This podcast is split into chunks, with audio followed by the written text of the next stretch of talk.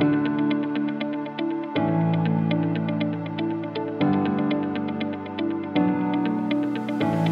Welcome to the Italian Wine Podcast. This episode has been brought to you by the Wine to Wine Business Forum 2022. This year will mark the ninth edition of the forum to be held on November 7th and 8th of 2022 in Verona, Italy. This year will be an exclusively in person edition. The main theme of the event will be all round wine communication, and tickets are on sale now. The second early bird discount will be available until September 18th. For more information, please visit us at winetowine.net.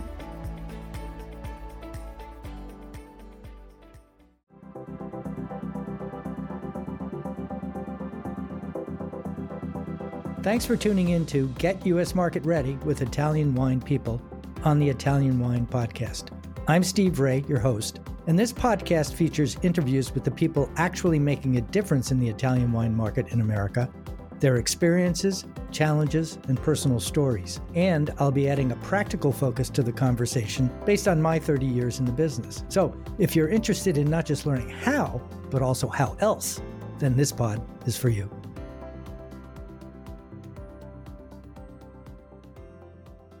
Hello, and welcome to this week's edition of Get US Market Ready with Italian Wine People. I'm Steve Raye, your host, and this week my guest is Tom Wark of Wark Communications, the fermentation blog, and also the National Association of Wine Retailers, NAWR. Thanks, and it's good to be here. Uh, I've uh, I've listened to the podcast quite a bit, so I'm excited to be on. Well, cool. Thanks.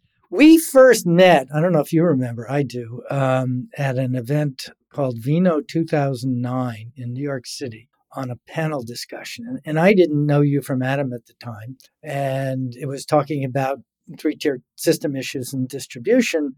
And all of a sudden, this guy next to me started talking, and it was like a hurricane next to me. Whoa, where did he come from? He certainly has opinions. I was kind of not a newbie to the industry, but certainly to that conversation. This was the panel where it was you and me and a member of the Wine and Spirit Wholesalers of America, right? Yeah. And it was a, a panel about the three tier system, if I'm not mistaken. And the other person that was there was Bill Earl of uh, National Association of Beverage Importers. Yes, exactly. That's right. Yeah, I, I remember that very, very clearly. This is not an unusual thing for me, Steve, where I'm on a panel and I appear to be the odd man out and I appear to be the person with all these opinions. And the reason that is, is my opinions tend to be a little bit different than those people who are dependent upon the three tier system to make a living. Just a little bit different. Well, speaking about take, uh, making a living, why don't you give us a short bio of uh, Tom Wark, the PR guy, Tom Wark, the uh, three tier system guy, and any of the other things that, that you're doing related to the business. Sure. So I got into the wine industry in 1990 after I graduated from San Francisco State University. Um, I immediately went to work for a wine public relations firm in Santa Rosa, California. And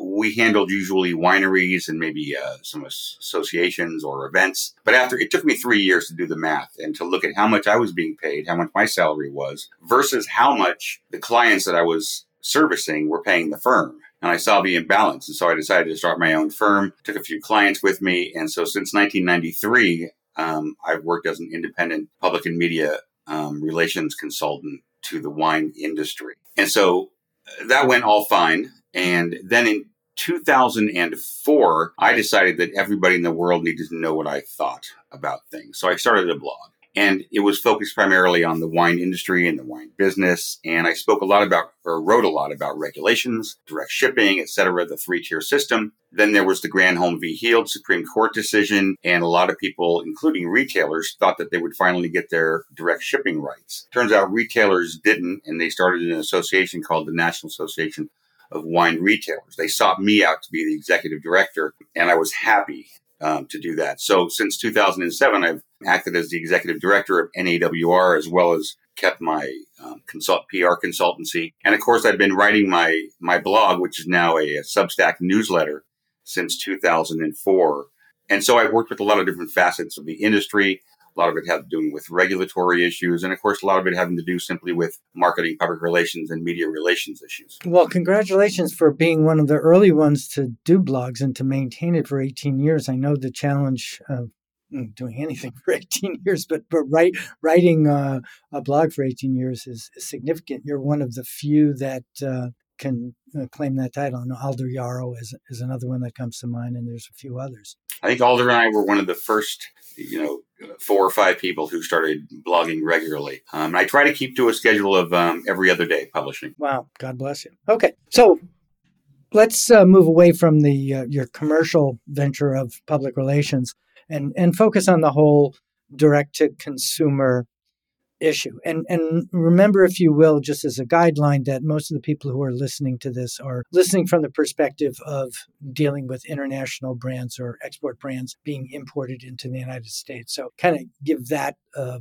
a, a nod as you're talking about things. But I'll ask a broad question first. Can you put the whole DTC controversy into perspective for us? I, I think I can. Many, many, many years ago, there was very little direct to consumer shipping, and we're talking now in the in the 80s and and early 90s. It was generally illegal in most states for um, American wineries to ship direct to consumers. But it was in the 1990s when the number of producers in the United States really started to expand significantly. Um, at the same time, uh, this expansion, the people behind the expansion of wineries in the United States realized that the three tier distribution system, whereby you have to, a winery sells directly to a wholesaler, wholesaler must sell to retailers, and retailers sell to us, didn't um, weren't able to handle the expansion of all these different brands. And so these brands started to rely on their own tasting rooms. And after that, they started to rely on direct to consumer shipping. And they realized that the, the state laws that prevented um, winery shipping uh, really was hampering their their business. And so they went about trying to change these laws. That culminated with a Supreme Court decision in 2005 called Granholm v. Heald, which basically said that if a state allows its own wineries to ship direct to residents in those states. They have to allow other wineries in other states to also ship into that state. There was nothing in that decision, that Supreme Court decision, that suggested this concept of, of fairness and non discrimination didn't also apply to retailers. And yet, after the decision, retailers simply weren't included in the updating of the state laws and in a lot of the judicial decisions that came after that. So, over the course of the next 15 years, wineries largely got their direct shipping rights into most states, while retailers did not. The impact of direct consumer shipping is, is massive. Today, the winery to consumer shipping channel is probably worth somewhere in the neighborhood of $4 billion. We don't have an exact figure for retailer to consumer shipping, but um, my best guess, having been involved in this part of the industry for so long, is somewhere in the neighborhood of three to four billion also.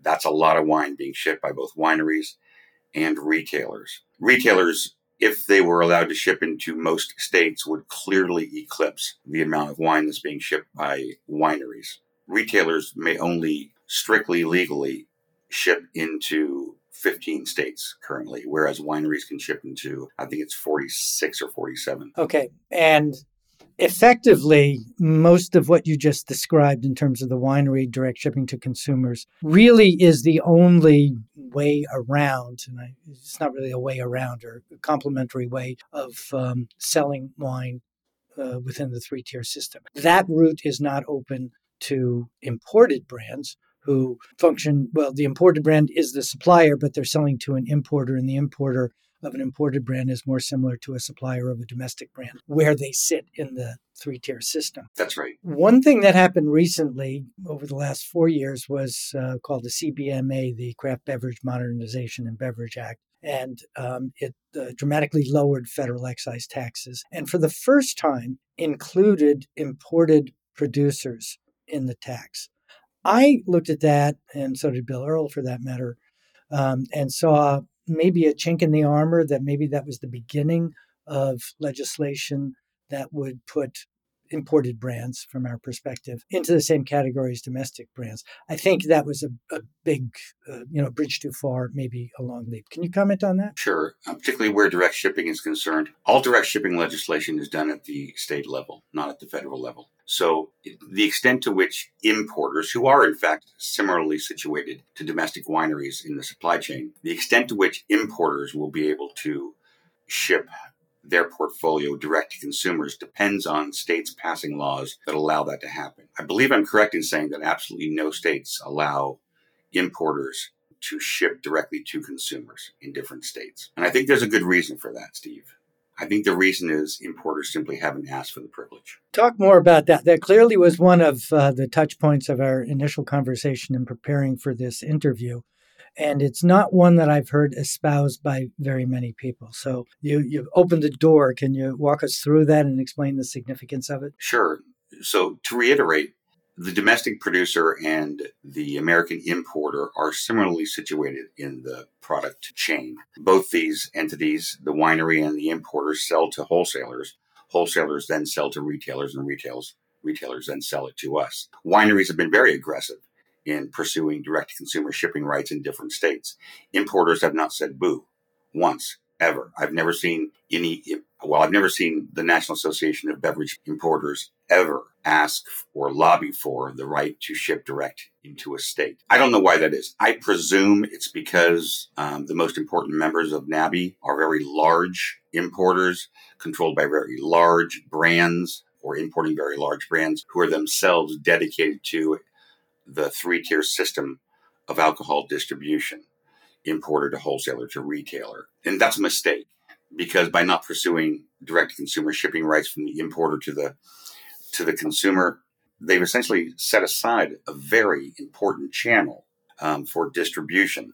And it'll become it would become more and more important as the marketplace becomes more and more crowded with import brands. At this point, a consumer who wants to obtain an imported wine that's not distributed in their state or that's sold out in their state. They have to go to a retailer in another state who will ship it to them. However, it would be nice for the consumer if they could go directly to the importer. In addition to that, the importer, if they were able to ship direct to consumers, could really put together some compelling consumer facing websites, consumer websites, commercial websites that highlight a variety of different brands. You've got a number of importers who focus, for example, on Italian wines or South African wines or Chilean wines. And it's easy to to imagine how some of these importers could become a really key source for information and wines from specific regions, as well as a source for wines from a number of different regions. But they've simply never made the effort to convince state legislators that they should be allowed to ship also. And so as a result,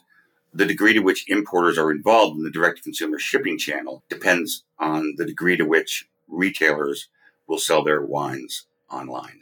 Okay, so now we're in a world, post COVID world. We'd like to think it's, well, whatever the post COVID, it's not post COVID, it's post the beginning of COVID because it's always going to be with us.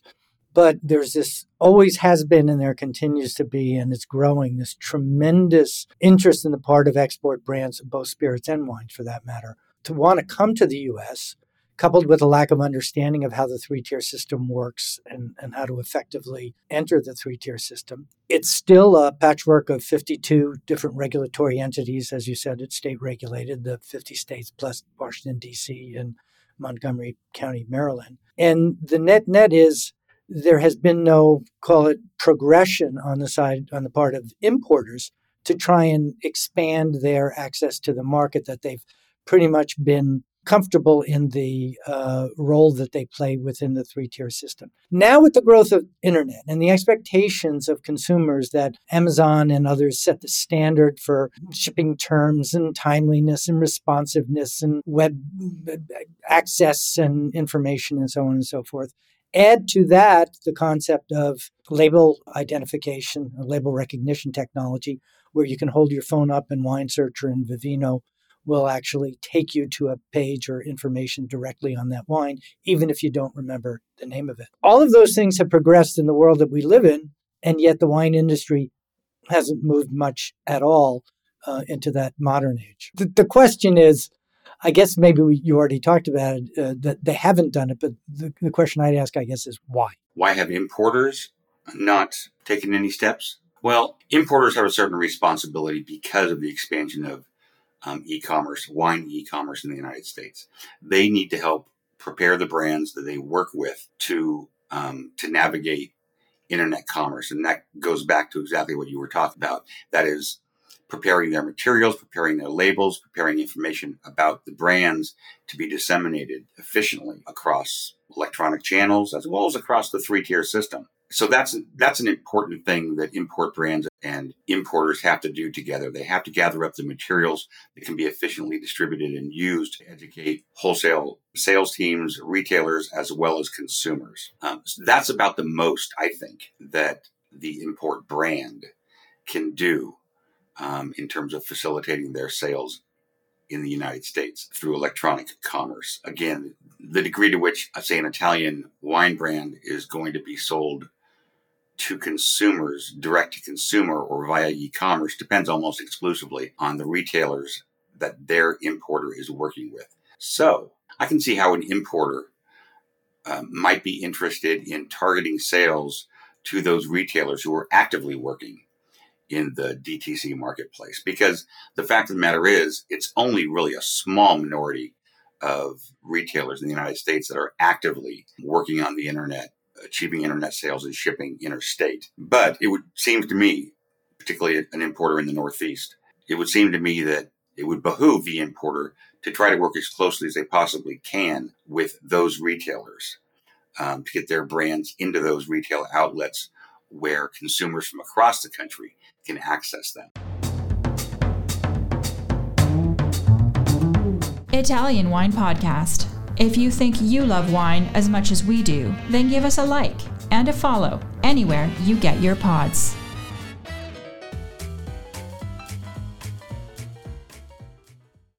Well, that makes perfect sense. But let's let's back up to a consumer.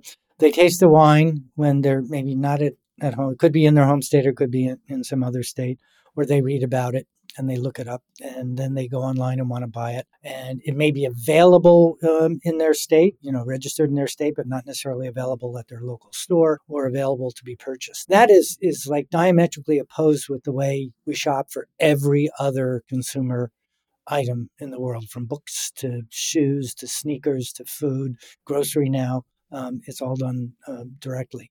So people are exposed to wines that they would like to have, and then find out, um, you know, they're blocked from being able to buy it. Why haven't consumers made a bigger stink, if you will, about this, about not being able to get access to the products that they want just because they happen to live in Pennsylvania, for example. Yeah, that's because the vast majority of wine consumers are buying fairly inexpensive wines that that don't require direct shipping. The vast majority of consumers are buying what we might call grocery store wines, wines that cost between say seven and, and fifteen dollars a bottle. Shipping a seven dollar bottle of wine interstate doesn't make much sense economically, right? And if you're buying a seven dollar bottle of wine, and if you can't find uh, you know the, the cheap import that you want there's another brand that you can substitute for. It 10% of the population might be interested in buying something more exclusive something a little bit more rare something in smaller supply something more interesting. Those are the folks who are buying on the internet. Those are the folks who are paying more for a bottle of wine. It's interesting to note that the average bottle of wine shipped in the United States is somewhere in the neighborhood of 43 to $45 a bottle. That is not the average price of what a bottle of wine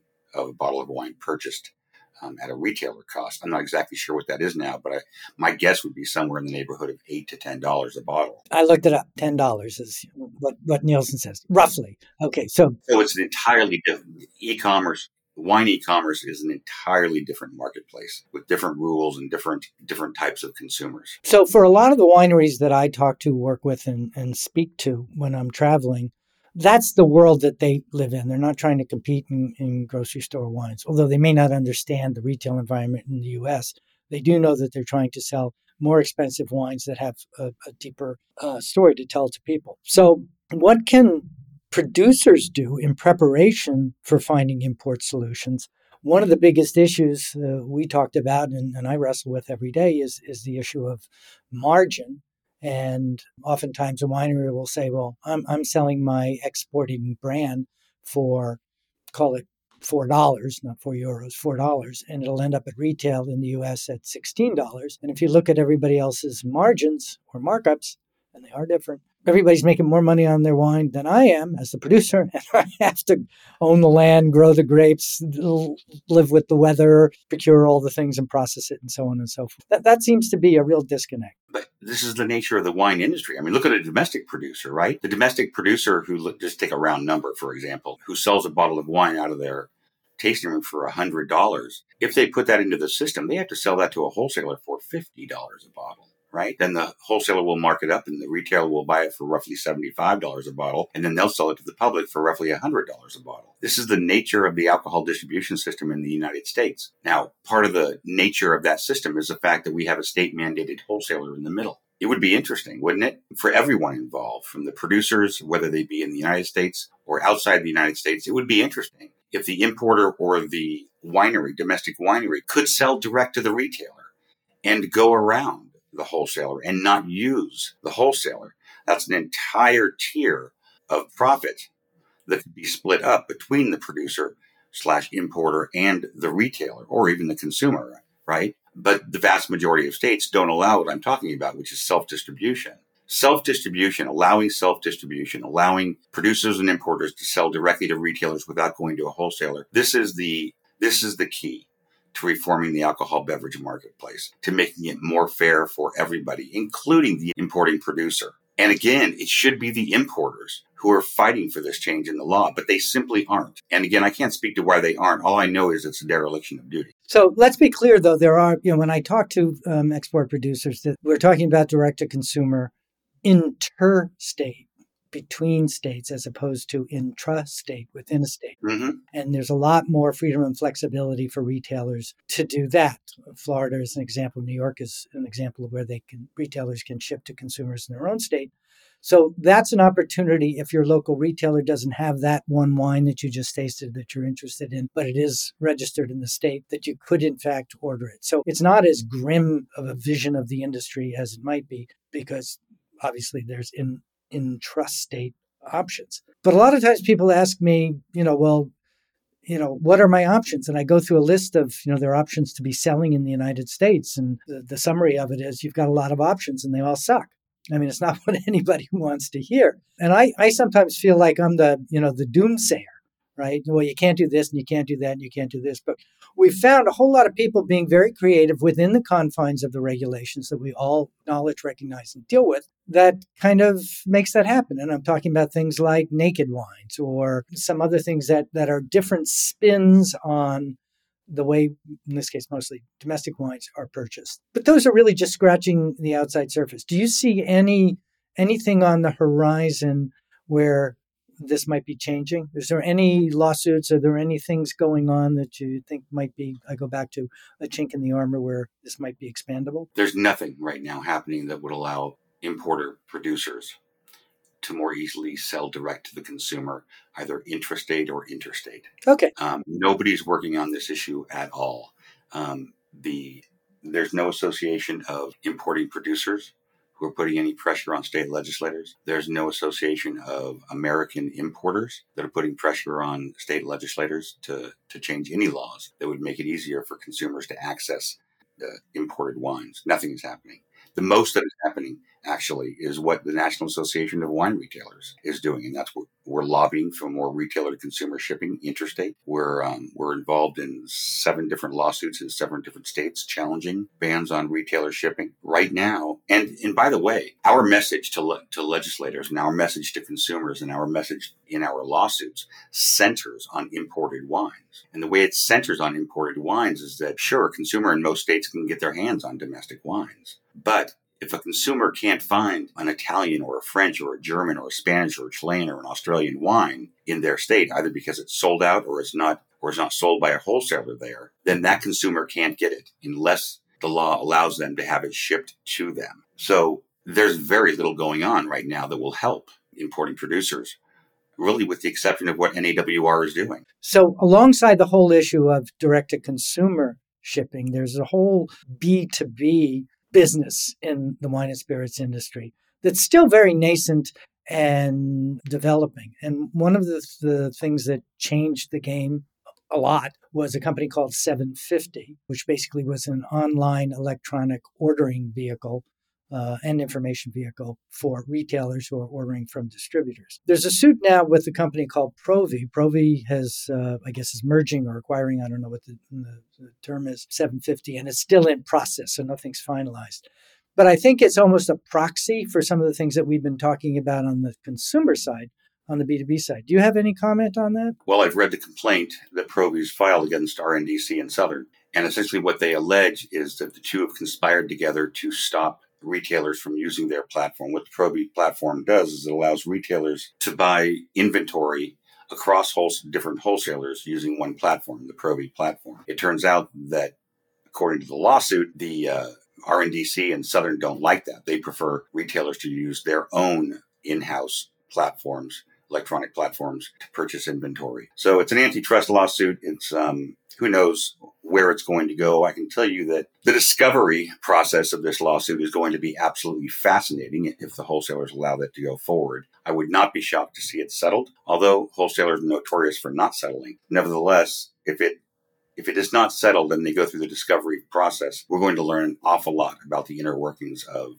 RNDC and Southern Wine and Spirits. Uh, flipping us from the other side and talking about the importance of things like the WSWA meeting for export brands who are trying to come to the US. I've been going for, I don't know, 30 years. It's evolved dramatically. It's changing dramatically this coming year. We don't know exactly what it's going to be like because uh, they didn't have it the last two years. But what they're talking about is, is making it more friendly for brands who are looking for importation and distribution and making it easier or more an incentive perhaps for distributors and importers to be open to pitches or um, exposed to some new brands. I know one of the big challenges I face and my clients often face is they can't get anybody on the phone to listen to their pitch. It's just, no, I'm not looking at any new brands now. We all know that new brands are the uh, the blood and guts of the industry, and everything from tequila, vodka, Jägermeister are examples of products and categories that have tequila now, especially. I mean, back then it was Jose Cuervo. Now it's it's absolutely huge. So WSWA plays a very important role in its changing. Do you have any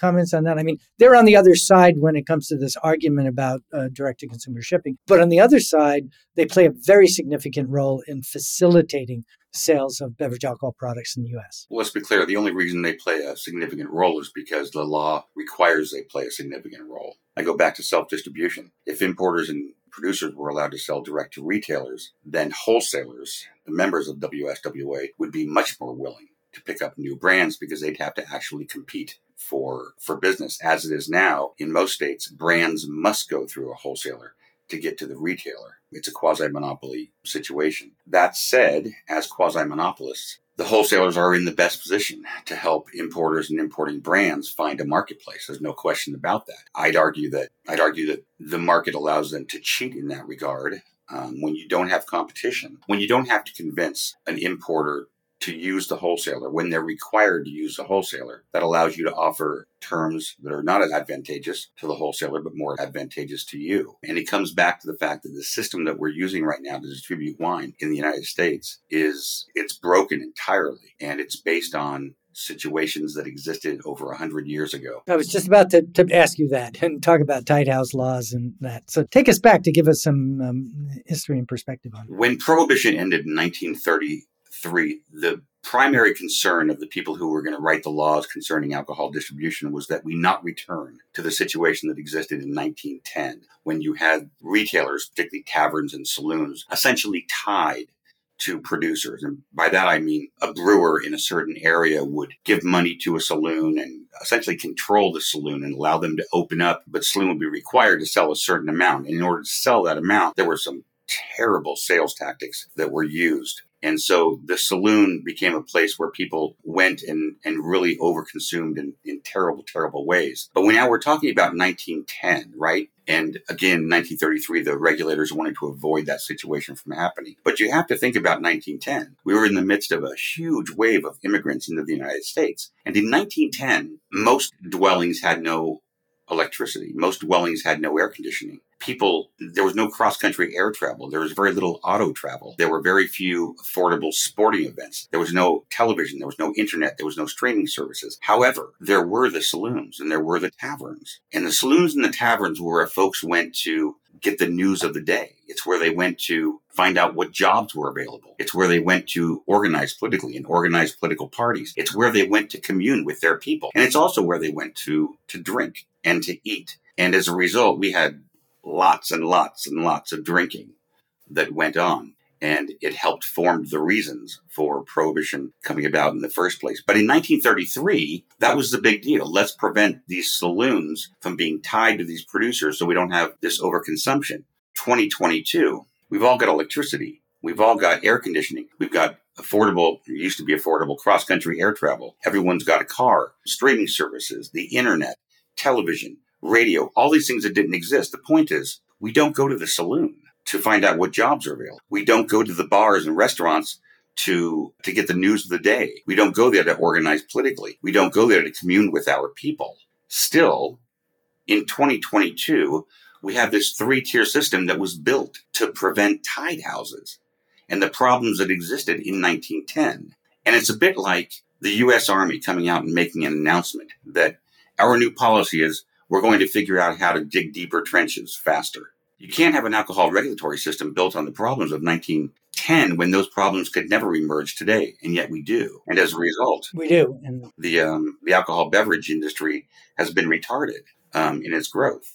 So as we think about uh, imported brands, where I've been focusing my resources is to help them leverage what they can do, which is intrastate from retailers who do have inventory of the brand uh, using many of the tools that are out there, whether it's Vivino, whether it's information sites like VinePair, whether it's uh, or, or Wine Searcher, where people the, the information about products is more available and exposed. It's kind of like the difference of buying a car. It used to be only the dealer knew all the facts and figures. Now it's transparent for everybody. Well, that that level of not just transparency but knowledge about wine or accessibility of knowledge about wine is pretty widely available. The challenge is getting the products themselves. So within a given state, um, you do have an opportunity. And I, I, think that's where retailers are really doing a good job, those that are expanding into, into e commerce, because they recognize not only can they sell to a wider audience, they can provide greater value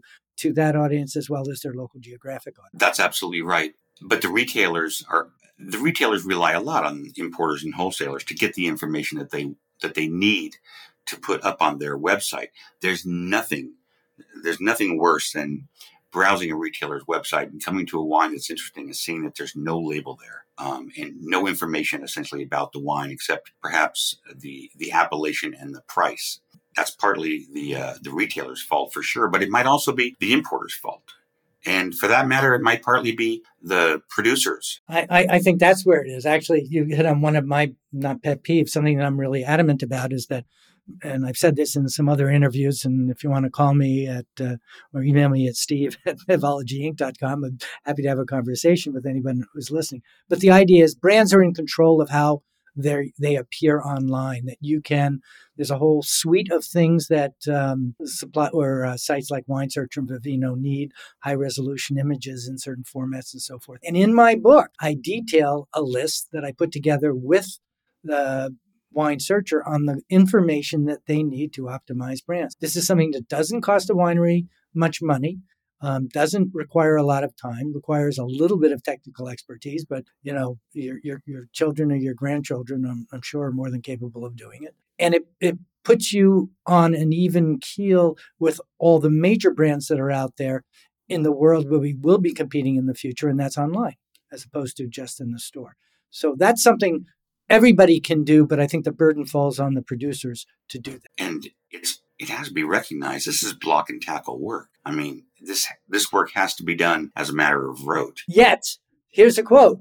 Mike Osborn was quoted as saying only 5% of the wines that are listed on wine.com have uh, complete documentation, if you will, or the, the information people want on the wine. Current ratings reviews uh, wine pairings winemaker notes vintage things and all that uh, only 5% and uh, when i was interviewing Burkhard Nessen who who's the analyst for rabobank he was uh, railing on, on, on the same issue. Come on guys this is relatively easy for everybody to do. So if we all got together and made sure it got done everybody would be in much better shape and it would minimize i think the, the, the dtc issue because you're maximizing your presence of brands online and that's and yet wine.com is still willing to put up those wines uh, for sale without having that information right? So it's not as though they're not willing to go forward without the information and the data that they need to make it complete. So it's partly the retailer's fault too. The retailer could put a stop to this if they wanted to immediately by saying we'd love to sell your wine and we'd love to uh, promote your wine but until you get us the information that we need, we are not going to do that. So everyone's to blame at this. In the end, you're right. I mean, the information has to come from the producer. It's going to go to the to the importer after that. Maybe it's going to go to the wholesaler after that, and finally, it's going to get to the retailer. But there ought to be an efficient way. Yeah, and Frank, it's been one of the things that I've been working on, and the idea is collaborate be- between and amongst all of them, or amongst everybody, to kind of spread the burden. It doesn't cost a lot of money. It's relatively easy to do, and the assets are accessible because they already exist within an organization. The challenge is just to gather them and communicate them. So, what is the main information you think needs to be provided besides a high res image? Well, high res image logos and, and dual uh, different aspect ratios, vertical and horizontal.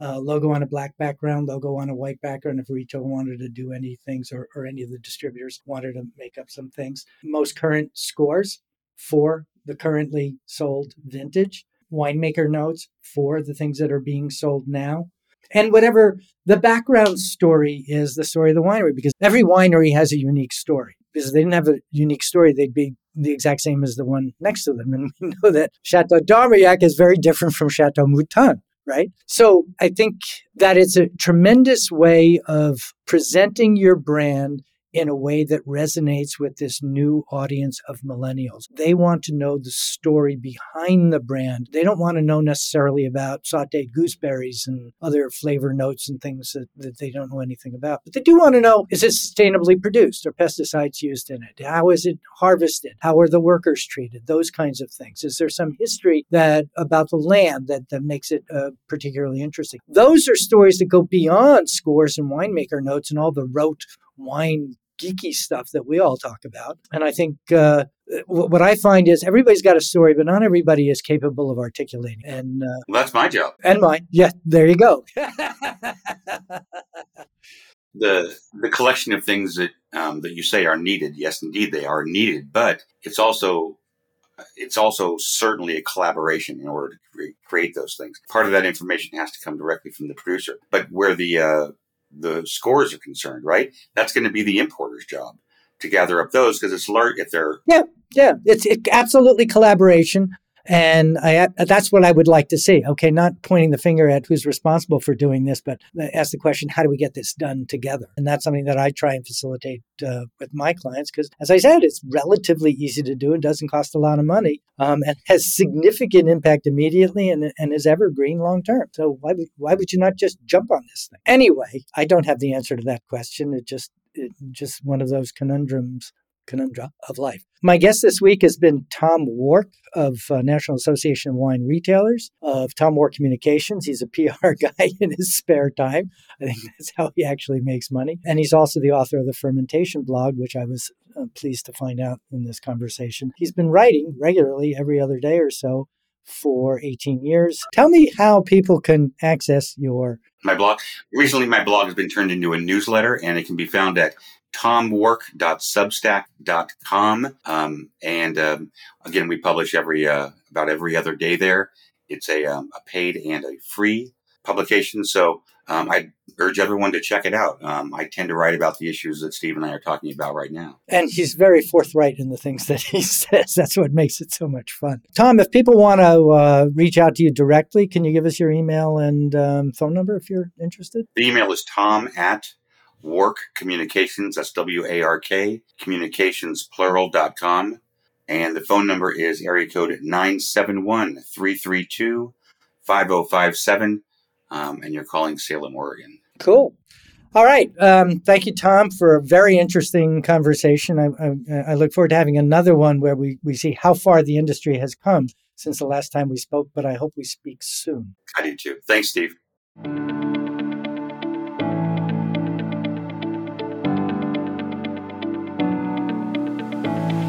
We hope you enjoyed today's episode brought to you by the Wine to Wine Business Forum 2022. This year will mark the ninth edition of the forum to be held on November 7th and 8th, 2022, in Verona, Italy.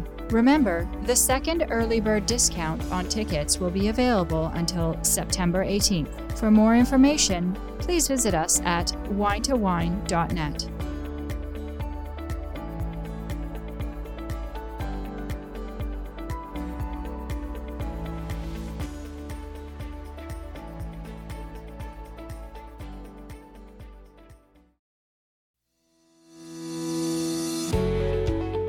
guys. I'm Joy Livingston, and I am the producer of the Italian Wine Podcast. Thank you for listening. We are the only wine podcast that has been doing a daily show since the pandemic began. This is a labor of love, and we are committed to bringing you free content every day. Of course, this takes time and effort, not to mention the cost of equipment, production, and editing. We would be grateful for your donations, suggestions, requests, and ideas. For more information on how to get in touch, go to ItalianWinePodcast.com.